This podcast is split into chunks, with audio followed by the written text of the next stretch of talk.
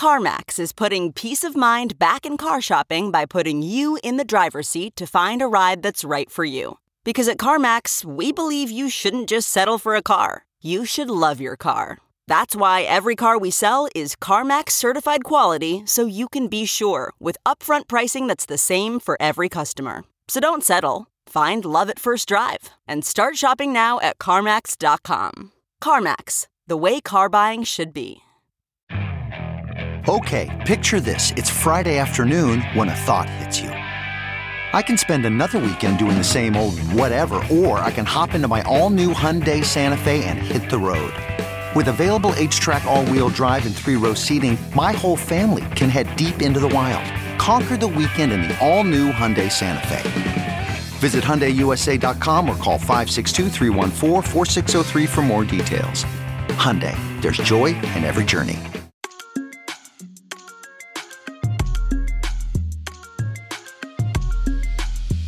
This is Carpe Consensus. Join hosts Ben Schiller and Danny Nelson as they seize the world of crypto.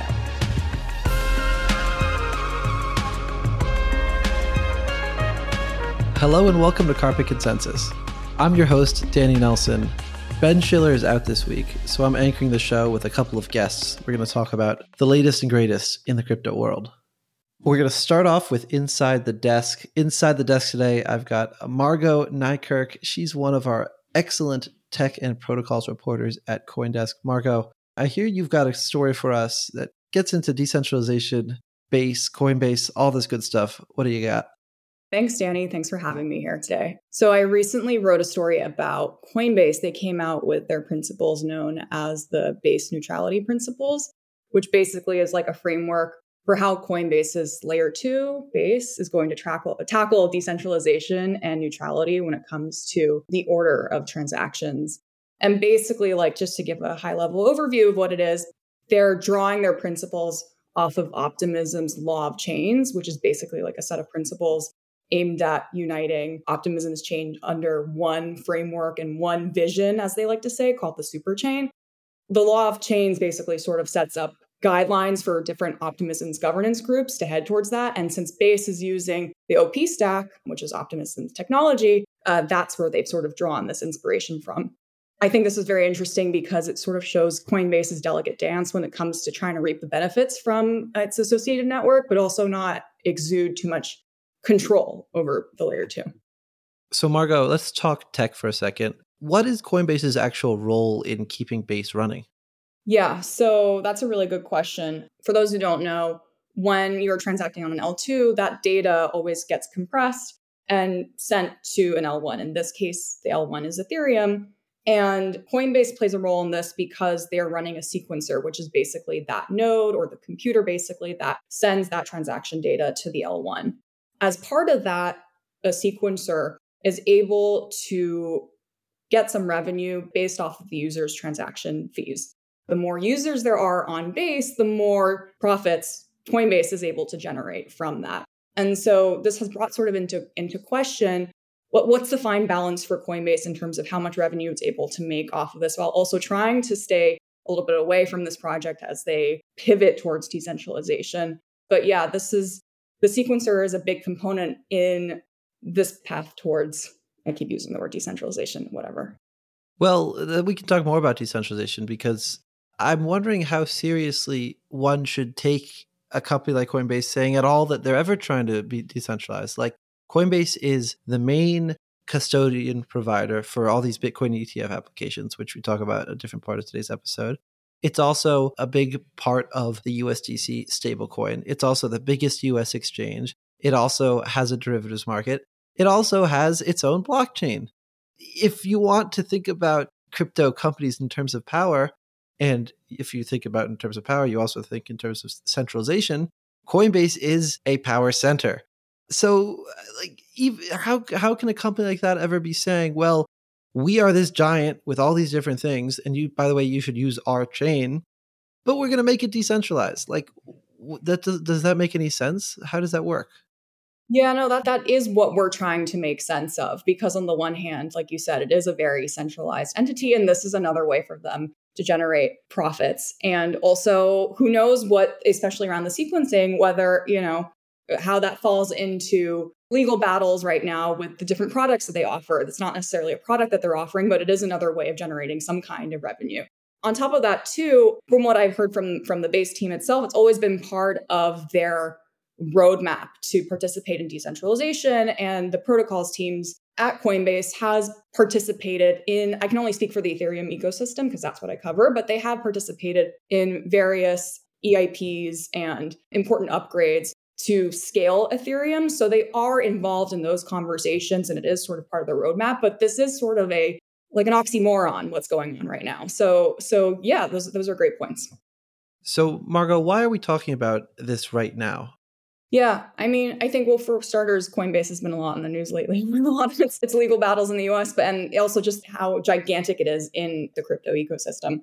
But also, uh, this hasn't been done before, where a publicly traded company is participating in creating a layer two. There are companies out there that support or nonprofits, foundations, I should say, that support layer twos. And you know, you, we can critique those as well. They each have a different degree of how involved they are in those layer twos versus not. But this is, I think, because Coinbase is such a big name, this has drawn a lot of attention because it's put into question like what how much power can a centralized company have over a technology that's supposed to be accessible and run by the people mm-hmm. and a little sideshow that gets in my mind whenever we think about sequencers over on arbitrum the arbitrum foundation or whatever they call it runs the sequencer. Mm-hmm. Famously or infamously in early June, the chain just seemed to stop working.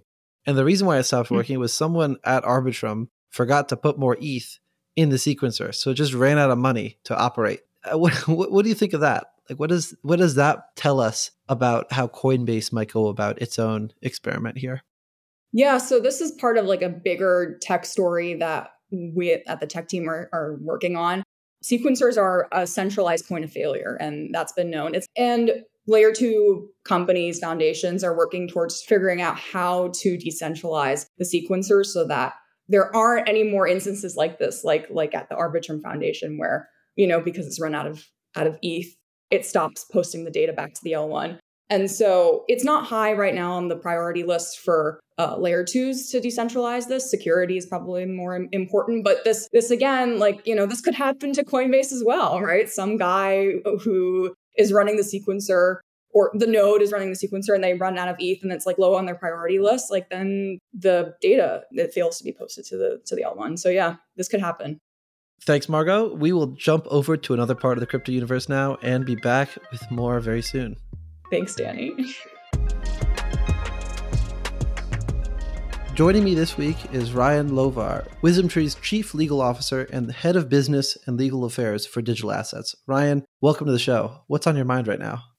Great. Thanks for having me. Well, uh, certainly uh, follow uh, marketplace and regulatory developments, you know, especially the regulatory side as, as WisdomTree's Chief Legal Officer focused on all digital asset and blockchain initiatives. And you know, we have some breaking news in that in the Grayscale versus SEC decision, Grayscale receiving a court victory. And that was certainly a large victory, I think, for Grayscale in terms of we haven't seen, you know, that type of decision with a court saying that a uh, SEC decision was arbitrary and capricious in, in some time. It doesn't happen every day, certainly.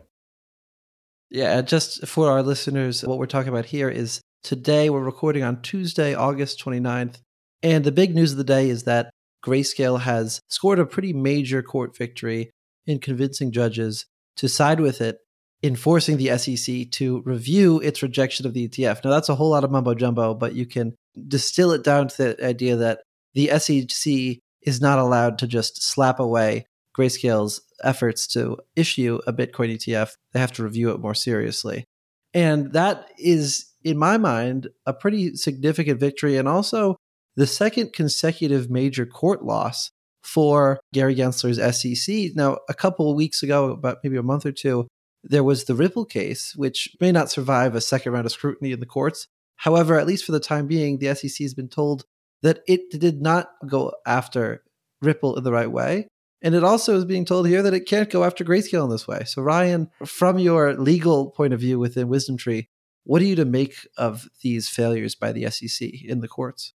Yeah, I think you know. Look, the um, we we work closely with the SEC on a number of fronts. So we're separately closely watching, you know, SEC decisions as they're occurring. Um, yeah, I think when we speak about the the Ripple decision, what that was focused on, and it's interesting because it goes back, you know, almost 80 plus years to this Howey decision, uh, which was, you know, our orange groves and the sale of those and, and the related cultivation and, and is that an investment contract, a type of security? And ultimately, you know, the SEC's over the years provided pronouncements or otherwise had enforcement actions that you know many would say has broadened what might be considered an investment contract and, and essentially saying that all sort of digital assets or cryptocurrencies, at least nearly all, in the SEC's eyes, were securities, these investment contracts. But here the judge said, well, wait, it really is facts and circumstances. And so it really does, that, that decision really did change sort of the landscape in terms of how, you know, the SEC might be able to move forward. Now, as you noted, it was one district court decision, albeit important one in, um, in New York that the SEC has appealed. So uh, it'll be interesting to see, you know, how that progresses. But that one on the heels now of grayscale, which I guess just to step back, you know, really there have been, you know, ETF providers seeking to have a spot Bitcoin ETF for 10 plus years. And so there's this process where the listing exchange essentially needs to seek a special application from the SEC. And here the SEC has been continually rejecting those applications. And ultimately, the court said uh, that these rejections, and in particular this one, was arbitrary and capricious. And as you, as you noted at the outset, SEC go back and take a look at that. Mm-hmm. Now, I have to say, from my point of view, I've read a lot about these Bitcoin ETFs and the Bitcoin futures ETFs that have been more successful in getting past. And personally, I can't understand what the SEC's deal is. Like, a Bitcoin futures product is fundamentally based on the price of Bitcoin, which the SEC in the non futures ETFs applications says is subject to market manipulation. Well, if that's true, why is the Bitcoin futures market not? Is it really just because it's being monitored by the CFTC with the futures market? Well, those contracts are still based on the price of Bitcoin. So I, I don't understand that aspect of their reasoning. And I also don't understand, under the, the guise of investor protection or doing what's best for investors, if you have a choice between the base product of a Bitcoin owning ETF or a Bitcoin futures owning ETF, well, just a straight up Bitcoin ETF is going to be a lot more efficient, a lot fewer hidden fees, a lot better in terms of just outright exposure for its owners. So, what's your perspective on the two types of Bitcoin ETFs here? Yeah, I mean, you make some you make some great points there. Uh, you know, really on that on the first one in terms of that price, I, I, think that's become a key a key piece, and it is really one of the foundational linchpins of this decision. Is that you know, that price that is being determined. But that same price, you know, the Bitcoin ETF applicants were saying, you know, we're, we're using fundamentally the same price source or something that's materially the same. How can there be fraud and potential for manipulation in one and not the other? Uh, and ultimately, you know, that's what this court decision boils down to is to say, and the SEC said, well, there aren't these surveillance sharing agreements in place. And, and what do they mean by that? Well, the exchanges will get data from other data sources, uh, you know, in this case, from other regulated markets. Uh, and the SEC said it seemed to be okay for those future ETFs where there's data coming in from the CME, but not for the Bitcoin ETFs because they're trading spot. But if you're saying those prices are highly correlated, it becomes very difficult. And ultimately, that's what the, the court said is you know, it really seemed to be the reasoning behind it seemed to be arbitrary. But, but I think going back to the broader point is, is incredibly important. Just going back from an investor protection standpoint and saying, you know, why not have this access point in an ETF, in a vehicle that's well known, that's been through tough, turbulent times in many markets and many asset classes, including alternative asset classes, that you know advisors use with respect to their clients that individuals use to now assemble portfolios on a daily basis, why doesn't that lend itself to investor protection, which is, you know, certainly something that I think's been hard to, to reconcile with these disapprovals, you know, as we, as we sit here today. So, Ryan, you mentioned at the top of the show or at the top of our interview that you and WisdomTree are talking with regulators, speaking with the SEC. How do you make sure that WisdomTree and its endeavors don't end up in the arbitrary and capricious rejection pile? Well, you know, it, it's tough. I mean, it's a dialogue. You know, it's um, that that's ultimately what it boils down to is you know having that having that dialogue you know with the SEC or any regulator and being engaged, being uh, transparent in in what you're doing, but at the end of the day, uh, there can be differences between those that are trying to issue product and, and trying to really ultimately do it in a responsible way and the regulatory view. You know, and here we've seen those rejections time and again. You know, I think what what'll be interesting is, you know, what what will the next step be? So I think if we step back and sort of think about what, what ultimately did the court say, you know, they really came to the conclusion and said, the SEC failed to adequately explain why it approved the listing of these Bitcoin futures exchange traded products and, and not Bitcoin uh, exchange traded products. So that was the arbitrary and capricious point that a regulator can't be acting under. But the question is, the SEC, are they armed with now being able to overcome that? Can they make the explanation that would satisfy a court to not then be arbitrary.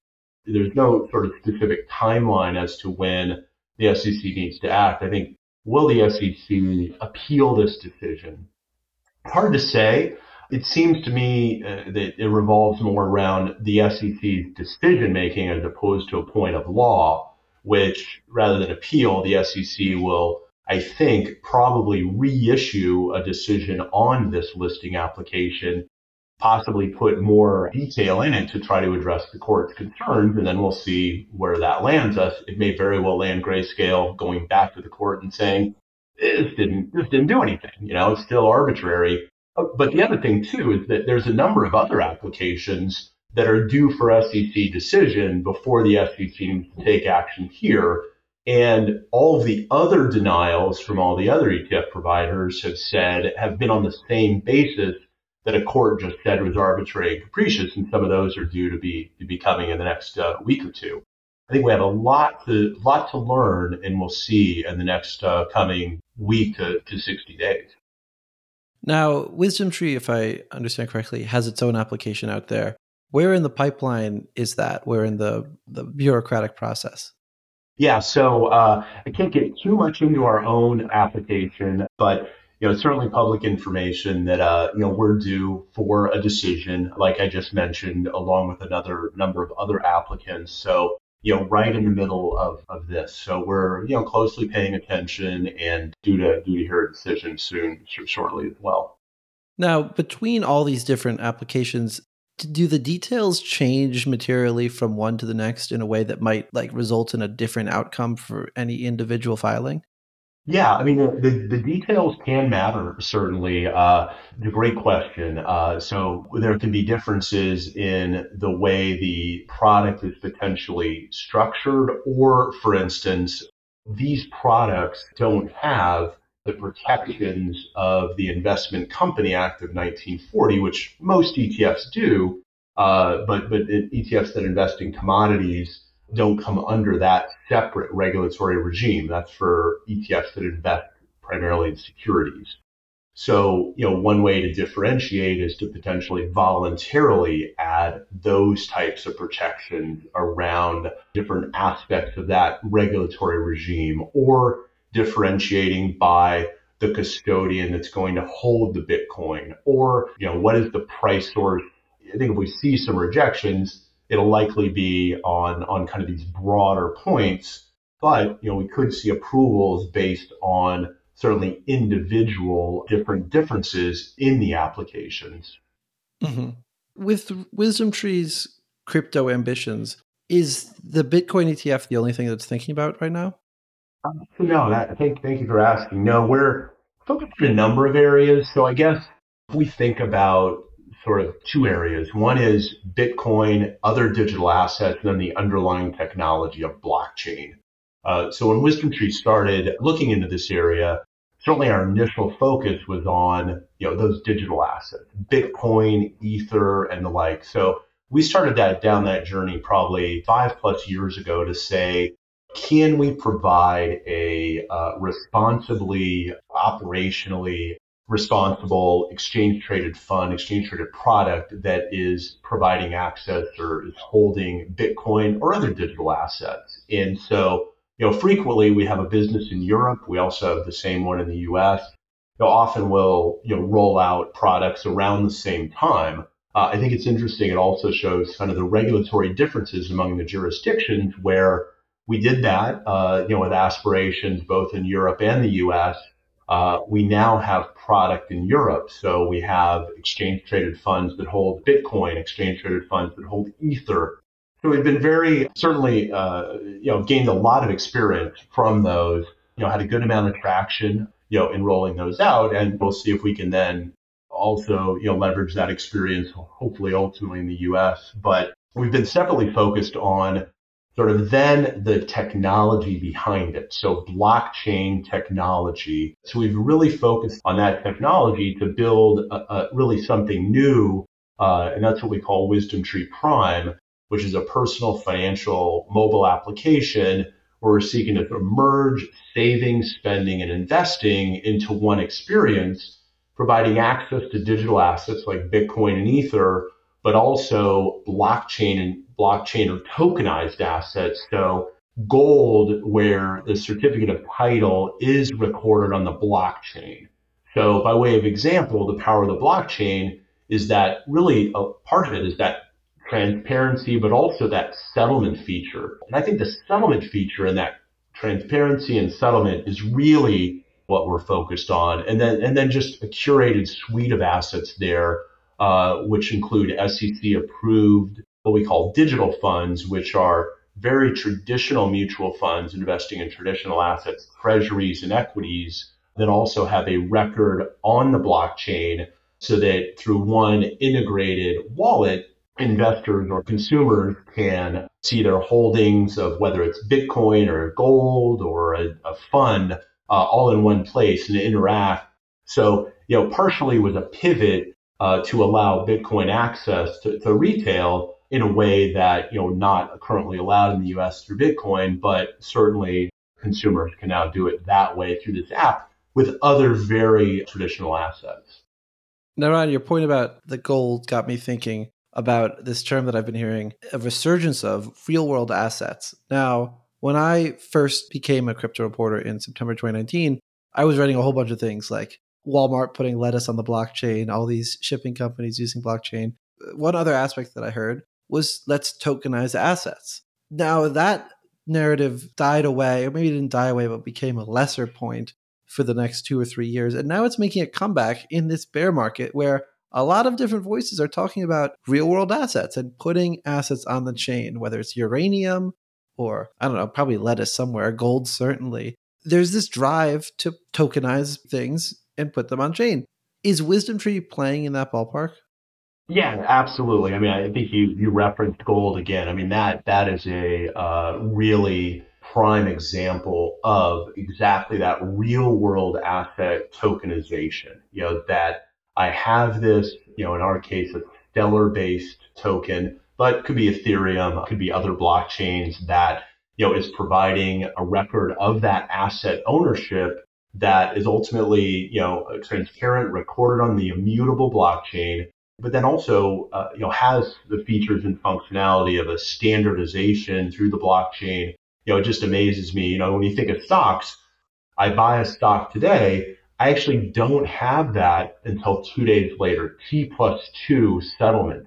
And it's true. If I were to buy a gold ETP, it's the same thing. I buy it, but I really don't have those shares until two days later. But that settlement is, is still on, on that basis. Here, that gold can be settled through the blockchain in, in literally a matter of seconds. You know, that's very powerful and can have very powerful broad implication when you think that amongst persons, amongst counterparties that a lot of that counterparty settlement risk essentially can go away when you're settling that quickly. You're seeing a lot of research reports, a lot of financial players coming into the marketplace. You know, we thankfully started focusing on it a number of years ago and now have these real world assets in the marketplace available. Uh, I see it in my wallet with my digital gold, with my Bitcoin or my Ether if I so choose, and I can really start seeing these benefits.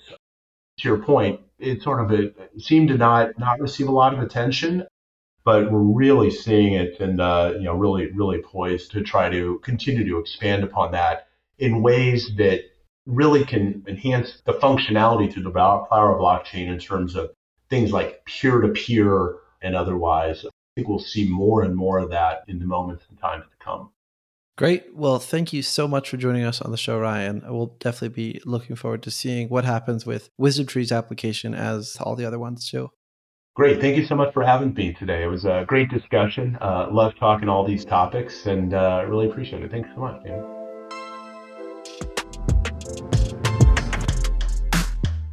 So you're on an icebreaker, driving through the watery deep, looking for a place, for a cave for a dungeon, for Danny's Dungeon. Welcome to Danny's Dungeon, the place where Danny talks about DAOs, his favorite, least favorite thing to love to hate in all of crypto.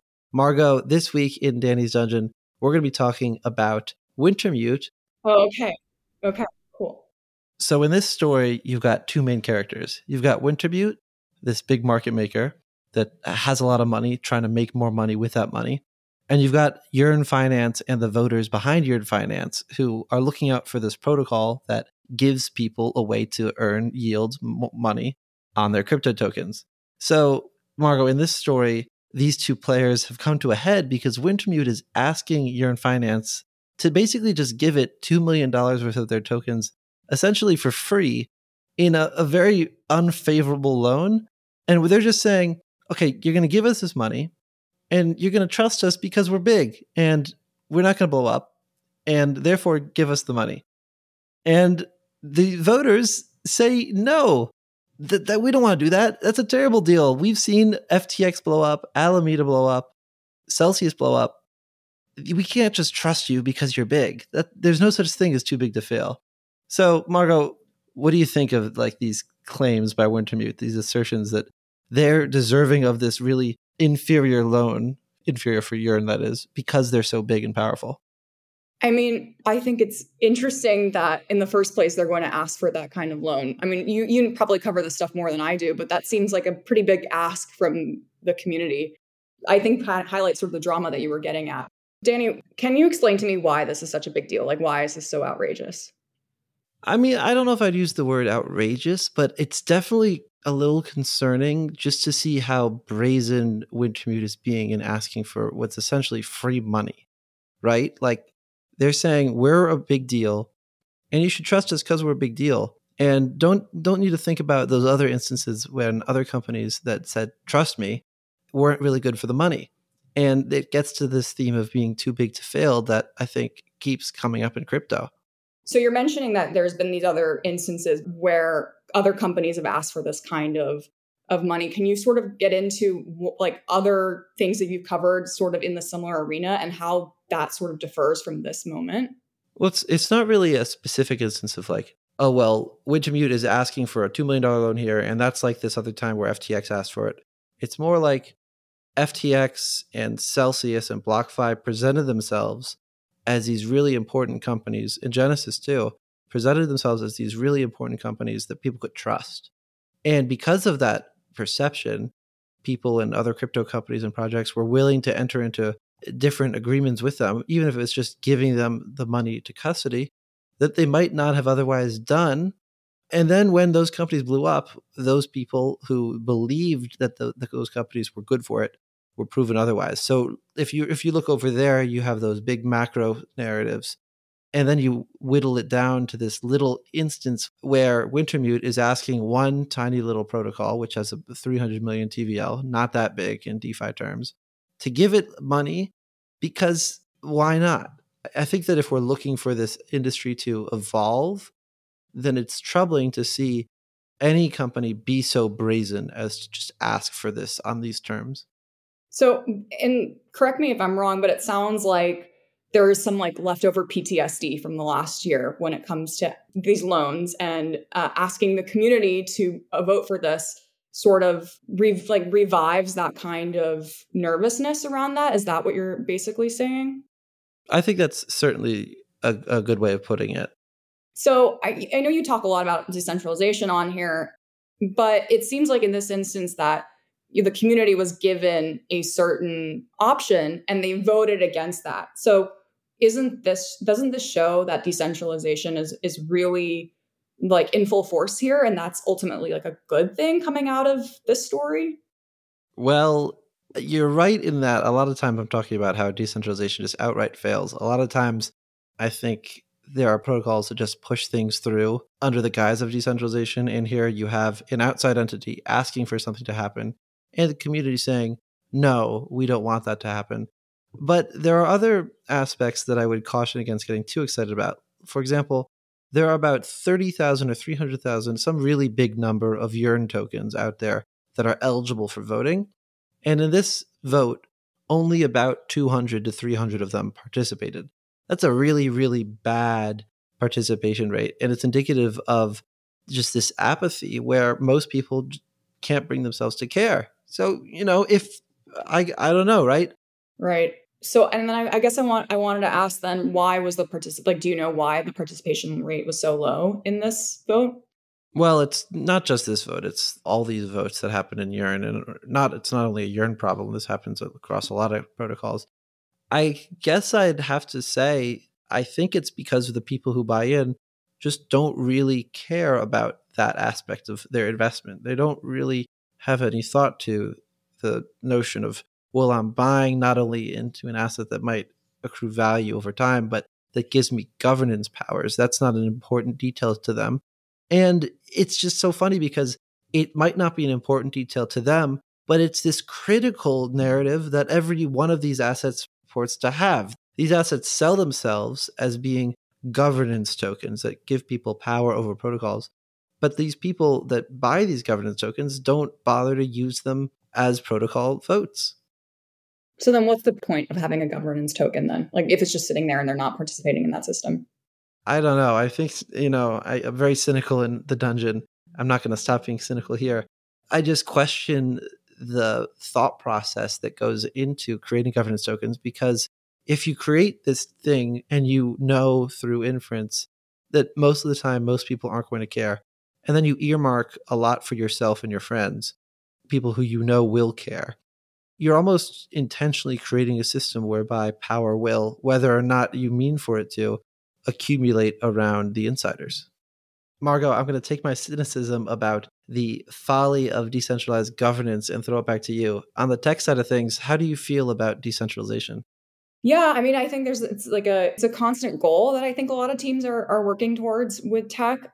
I'm a little less cynical with it because I see it on the tech side happening more. Like that's always ingrained sort of in the code and the upgrades that they're creating. How, how are these teams creating a technology in which it can be decentralized?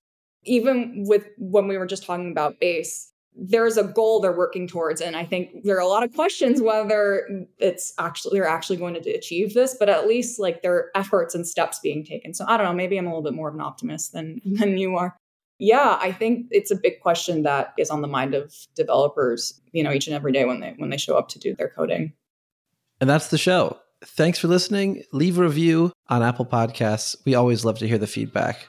Once again, this has been Danny Nelson. You've been listening to Carpe Consensus.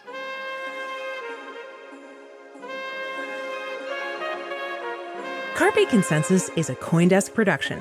Executive produced by Jared Schwartz and produced and edited by Eleanor Pahl. Have any questions or comments? Email us at podcasts at CoinDesk.com. Subject line Carpe Consensus. Thanks for listening and see you next week.